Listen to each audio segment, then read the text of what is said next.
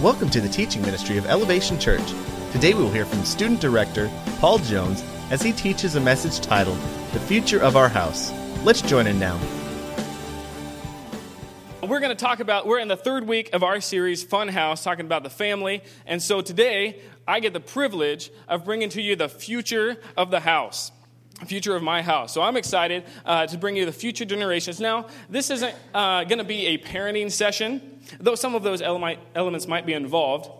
It's more going to talk about what each of our responsibilities are or is uh, to to bring the next generation, whatever that is. Um, you know, that's the nice thing about the generation is that each one of us have the, the next one down, right? So the next generation doesn't just mean, you know, 20 and, and younger or anything like that. It's always the next generation. Uh, so, what is our responsibility to pass the gospel on to them? I'm going to go ahead uh, and read you a verse. Uh, they can put it up on the screen there. Um, Psalm 145 4 says, One generation shall command your works to another and shall declare your mighty acts. One generation shall commend your works to another and shall declare your mighty acts. That is our job, to tell the next generation of God's wonder, his glory, and his mighty acts. Um, I did not have children myself, uh, but I've had the privilege to grow up in a Christian household. Um, I, uh, I've also had the opportunity to work with youth and with children uh, for many years, uh, starting when I was in high school. Um, I want to thank Dave for the opportunity to preach. Uh, you know, uh, when we preach, uh, Dave doesn't just say, hey, you're an expert in this field. Let's go ahead and have you share your wealth of knowledge with everybody there. No, it's more of a learning process, um, and I'm learning right along uh, with you. So uh, it challenges me uh, to look at the story that we're going to look at today, go in depth, uh, and then share what I've learned with you. Um, now, last time I preached, I, I, made, I made a Miami joke against Dave.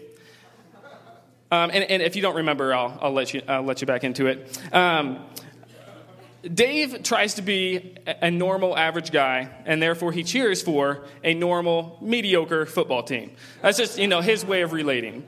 All right, so that, I, I feel bad about that, really, I do. Uh, and so today, I'm only going to make one or two jokes. That's it, okay? That's it. One or two. That, is that good? Okay, all right, we're good. All right. So, if you're following along uh, in your program there, uh, we've got some notes for you uh, to follow along there with your pen. Uh, and so, the first one there is we are responsible. We are responsible to pass on the gospel to the next generation, to pass the baton. This is the responsibility of every person here.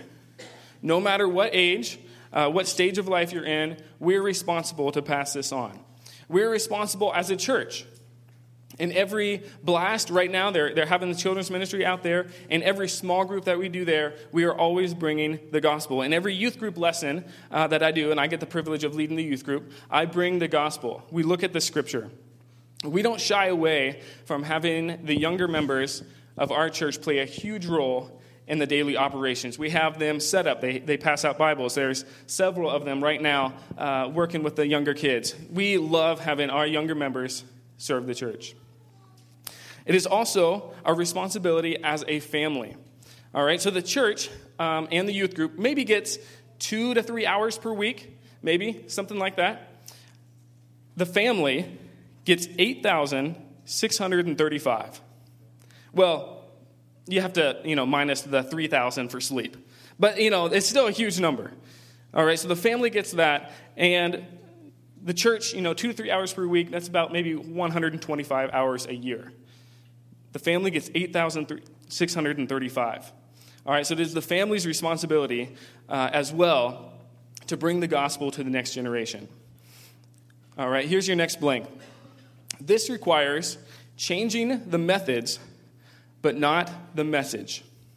Changing the methods, but not the message. The message has always stayed the same that Jesus Christ came to earth to break down the barriers between us and God, you know, between our shortcomings and God's holiness.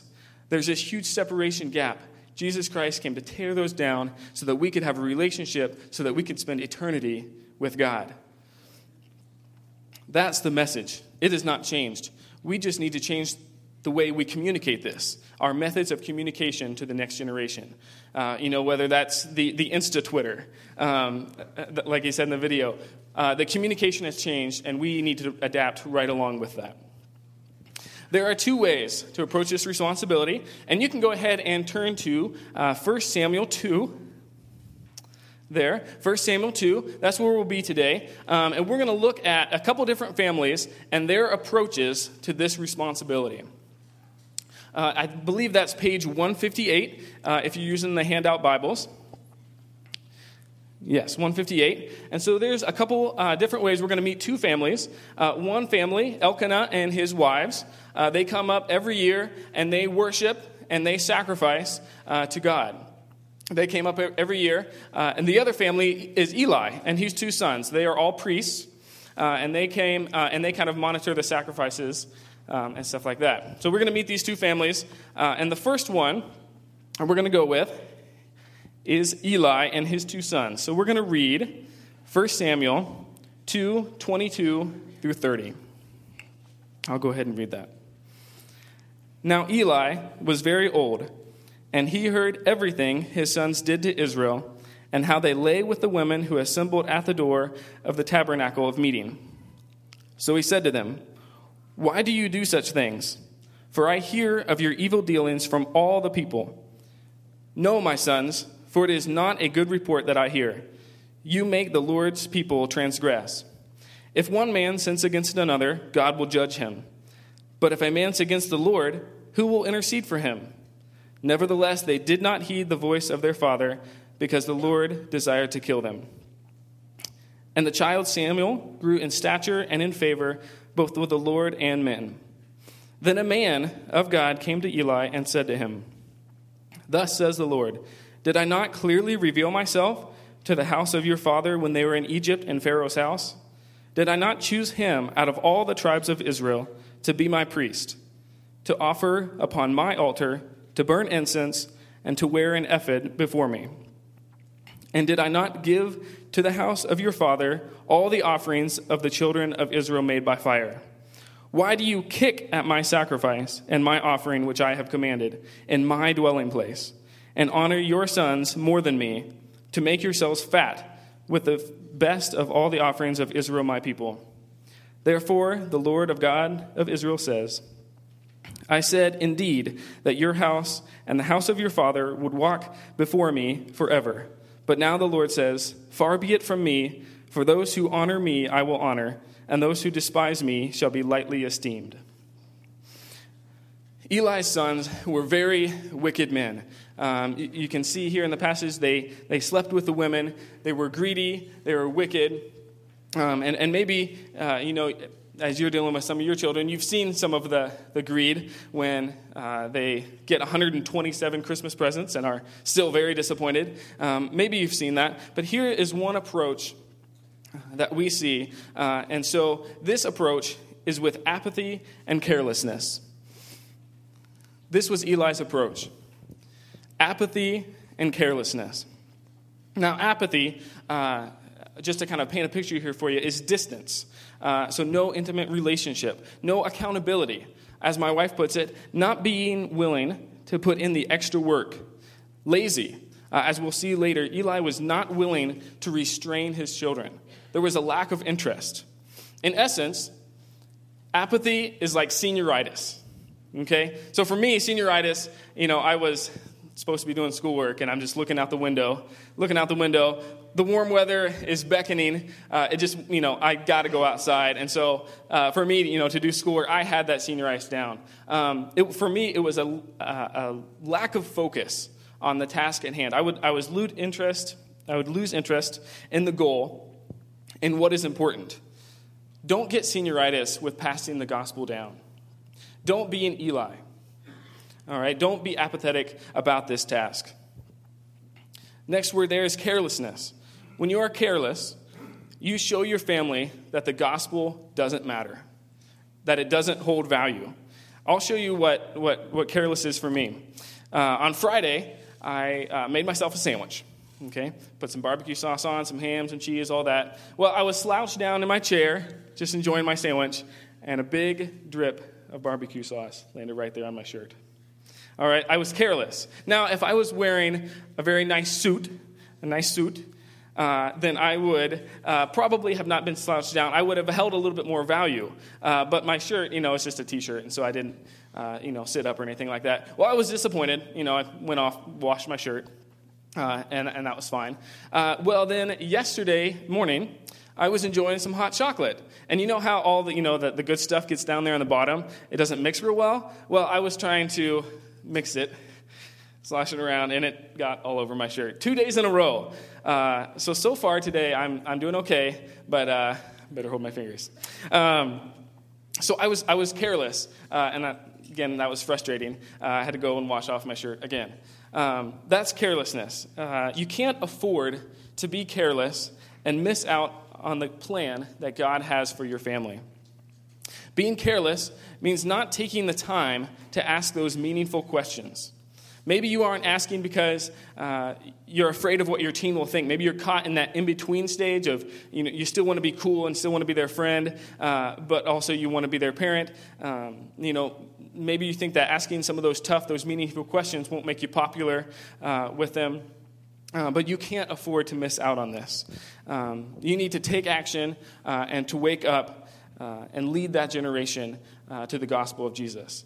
Uh, so, what's the result? What is the result of Eli's uh, work? And I'm going to take you over there again, 1 Samuel. Um, you're actually in the next chapter over. And I'm going to read 11 through 14. Then the Lord said to Samuel, Behold, I will do something in Israel at which ears of everyone who hears it will tingle. In that day I will perform against Eli all that I have spoken concerning his house from beginning to end. For I have told him that I will judge his house forever for the iniquity which he knows, because his sins made themselves vile, his sons, sorry, made themselves vile or wicked, and he did not restrain them.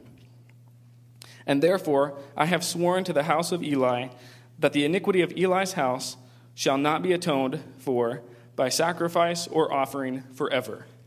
So the result of Eli and his house was not good. All right, we, we kind of found out um, he was not willing to restrain. Uh, he was not willing to keep his sons accountable. All right, so that's the bad example. Now we get to go uh, to the good example. This is what you do when you wake up from apathy. Um, so we meet the next uh, people here, um, and this is the next approach. Approach them with intentionality and flexibility. Approach this responsibility with intentionality and flexibility. So we meet the next family here uh, Elkanah and Hannah, um, and his other wife, Peninnah. And they come up and they sacrifice to the Lord each year. Uh, they worship the Lord in this way. And in this point of the story, um, Hannah is barren. Uh, and so she can't have children. Um, and Elkanah's other wife can have children, and, and she lets Hannah know about it. She, she is trash talking, um, all that type of stuff. And, and, Hannah is feeling pretty bad at this point. Um, and so we're going to pick up the story there, and we're actually going uh, back a chapter to 1 Samuel 1 19 through 28. Turn the page there. Here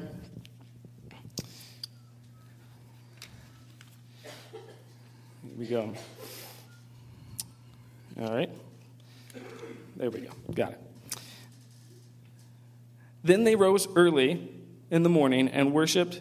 Actually, you know what? I should probably give you a little preceding here, shouldn't I? Um, so at this point, uh, Hannah has been praying um, for God, uh, to God for a son. All right, she, she is heartbroken over it, uh, and so she's praying. And Eli, the priest, uh, kind of sees her from afar, and her lips are moving, but there's not actually words being said. Uh, it's almost like when your favorite song comes on the radio and you start singing along. Uh, for Pastor Fred, it'd be, you know, his favorite George Strait song comes on, uh, and he's just singing along there, you know, belting it out, and all of a sudden he kind of looks over and makes that awkward eye contact with the person in the next lane, you know, and you're just singing and, and they're wondering what you're doing. Um, that's kind of what this is like. Uh, and so uh, he thinks that. Uh, Eli thinks that Hannah is drunk.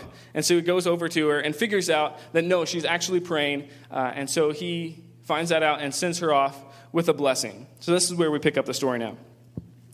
1 Samuel 1 19. Then they rose early in the morning and worshipped before the Lord and returned and came to their house at Ramah. And Elkanah knew Hannah his wife, and the Lord remembered her. So it came to pass in the process of time that Hannah conceived and bore a son, and called his name Samuel, saying, Because I asked for him from the Lord. Now the man Elkanah and all his house went up to offer to the Lord the yearly sacrifice and his vow. But Hannah did not go up, for she said to her husband, Not until the child is weaned. Then I will take him, that he may appear before the Lord and remain there forever. So Elkanah, her husband, said to her, Do what seems best to you. Wait until you have weaned him. Only let the Lord establish his word. Then the woman stayed and nursed her son until she had weaned him. Now, when she had weaned him, she took him up with her with three bowls, one ephah of flour, and a skin of wine, and brought him to the house of the Lord in Shiloh. And the child was young. Then they slaughtered a bull and brought the child to Eli. And she said, O my Lord, as your soul lives, my Lord, I am the woman who stood by you here praying to the Lord. For this child I prayed, and the Lord has granted me my petition which I asked of him. Therefore, I also have lent him to the Lord. As long as he lives, he shall be lent to the Lord. So they worshiped the Lord there.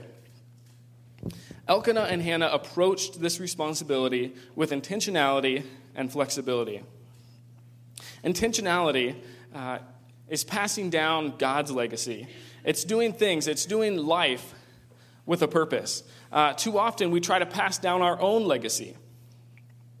You know, we'll put our children in sports or school programs or extracurricular activities, uh, and we try to live uh, through them. I knew a mom who was a sweet lady. She was, she was so sweet. But when her son was playing basketball, she was a completely different person. She was yelling the entire time. She, I would go to some of the games. She would be yelling uh, at the other players, the refs, the other fans just a completely different person. Her son could do no wrong. But, you know, uh, she was such a sweet lady outside of that. Uh, sometimes we are very good at passing down our favorite hobbies um, or our favorite sports teams uh, to our children, except for Dave. Uh, Dave uh, is an outspoken uh, Miami Dolphins fan, but his firstborn is a very outspoken Steelers fan. Dave has not done a good job of passing down his sports team. All right? Uh, intentionality, uh, when you do things, shows the importance that you place on it. Next is flexibility it's giving room for God to work, it's willingness to adapt and change to how God wants you to lead your family. Um, there was a study done in, in the physical world. Uh, uh, flexibility means you know room to stretch, to grow, to be challenged. There was a study done of athletes to figure out what flexibility means as far as injuries go. Uh, and so they found out that the least flexible, uh, obviously, you know, pretty obvious, they, they got injured quite a bit. But they also found that the most flexible got injured at the same rate. It was those who were in the middle, the athletes who were in the middle of the flexibility range, uh, who remained injury free the most. Uh, and so it, it, applies the same way. Uh, when you're leading your family, um, if there's no flexibility, there's no room to grow, it's tight, the guidelines are strict, uh, there's no room to grow. On the other side, if there's no rules, if there's no accountability, if there's nothing, uh, that also is uh, detrimental uh, to the children.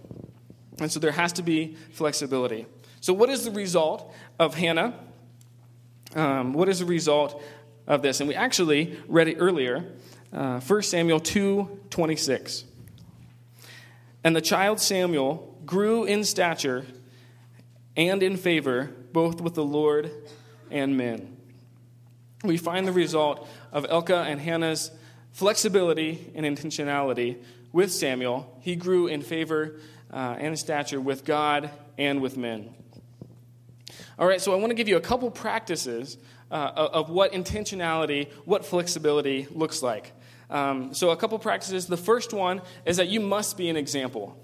Um, this doesn't mean that you have to have it perfect. This doesn't mean that you have to have it all down before you can lead your family. This just means uh, that you are developing your relationship with Christ right along with your family, to your loved ones. Uh, you must be developing that relationship uh, with God uh, so that you're not being a fake if you tell others to go and do it as well. Another practice is to invest. Uh, spend time, intentionality. If you're going fishing, if you're going hunting, if you're going to the mall, if you're going out to dinner, do it with intentionality. Make sure you ask those meaningful questions. Uh, you know, spend, spend that time wisely. Another question is what areas should you be flexible with kids who are hard to lead? All right, this is something that cannot be forced. All right, so kids are hard to lead, that's okay. This is something that cannot be forced. I'm not saying that you know, each Sunday you have to sit down. All right, Johnny. Now, do you want do you want to go to church today? No, you don't have to do that. You can set those guidelines and expectations, but be patient with the process. As they grow older, give them a, start giving them a little bit more room to start figuring that out. Another question: How do I manage grace and law in the house? Where is the balance? Well, for this example, let's just look at what God does with me what God does with you.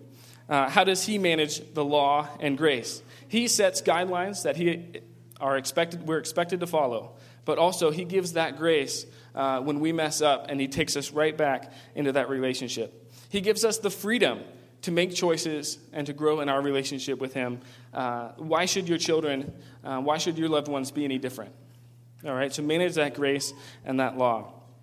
Uh, another question How much rope uh, is enough or how much is too much? Well, I would take this, you know, kind of a case by case basis. Again, manage that grace uh, and law. Take it kid uh, by kid. Um, and illustrate that intentionality with them. Show them what happens when, it, when it's done right. Uh, I can't think of a better example uh, than this than the five love languages. And I know some of you have heard that, and if you haven't, I'll, I'll go over them. there's quality time, words of affirmation, acts of service, gifts, and physical touch is, is what uh, a guy has come up with, with kind of the five love languages. Um, and I can't think of a better example uh, that requires intentionality and flexibility uh, in sharing the gospel and loving your children. Um, uh, when you love with a purpose, uh, you're willing to adapt uh, to their love language. Uh, so my mom, um, you know, figured out at one point that I was words of affirmation, and so uh, when I, you know, come home from school or when I was playing well in, in sports or something, uh, you know, she would, hey, I really appreciate what you're doing, you know, with my younger brother. Um, you know, I, I, appreciate this, and she would point out some of the good things that I was doing and give me words of affirmation. Now those change, uh, so you have to be willing to kind of adapt and, and, go with, you know, as people change. Um, so that you can go online. Uh, there's tests on there. You can have your children take it. Uh, you can have you know each spouse take it. Um, but th- that is a great illustration of God's love to us. He loves us uh, in the, in our different love languages. All right. So as we close, I want to give you a couple questions uh, that you can kind of go through uh, today and, and, start thinking about uh, as we go. So they're on the screen there. All right. Um, does family reconciliation need to take place today? What kind of things do you need to reconcile right now, today? Where must I show more care in leading my family? What area, as a parent, do you need to take? Uh, uh, do you need to back off and give a little grace? What area, as a kid, do you need to show uh, you know, as a teen, as a kid, to show more honor and respect. You know, we know that, oh, well, honor your father and mother is in the Ten Commandments, but, you know, we, we think, well, God doesn't know my parents. You know, they're different. Um, and, and by the way, for you adults out there, there's no expiration date on honoring your parents. It doesn't happen when you finish high school or when you become a parent. There's no expiration date on there. Honor your father and mother. All right? Now, we talked about the message of Christ earlier. You know, how we talked about uh, changing the methods, but not the message. Uh, and so we find no better illustration of grace than Jesus Christ. Jesus Christ came and died for each one of us so that we could have a relationship with God, so that we could spend eternity with God. It's not complicated. Uh, as Paul uh, put it in 1 Timothy 1.15, Christ Jesus came into the world to save sinners, of who I am chief, or who, of whom I am the worst. All right? Christ Jesus came into the world to save me, to save you uh, from separation from God. Now we can have a relationship with Him. It's not any type of magic. It's not type of uh, you know magic words. You're just saying, "Hey God, I'm sorry for what I've done in the past. Please be my leader. Be my God here in the future." You turn it around 180 degrees, going with God. You can put that in a connection card uh, today. If you uh, want to make that decision today, put that in the connection card. Um, here in a little bit, we're going to do some business with God in the area of the future. Are you investing? Are you spending time with your family as God intended? Let's pray. God, thank you so much for the grace that you've given us.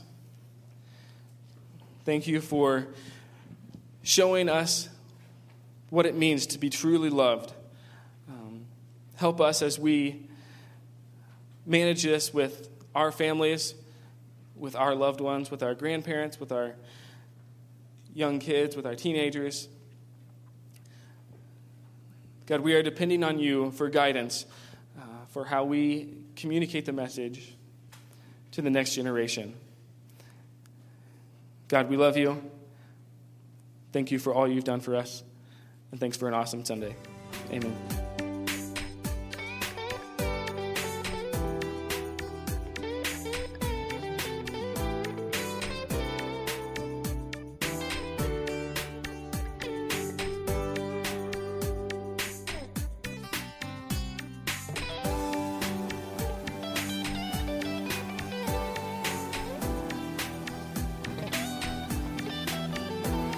For listening to the teaching ministry of Elevation Church. You can find out more about our church or listen to other messages at elevationbillings.com. Thanks again for listening and have a great day.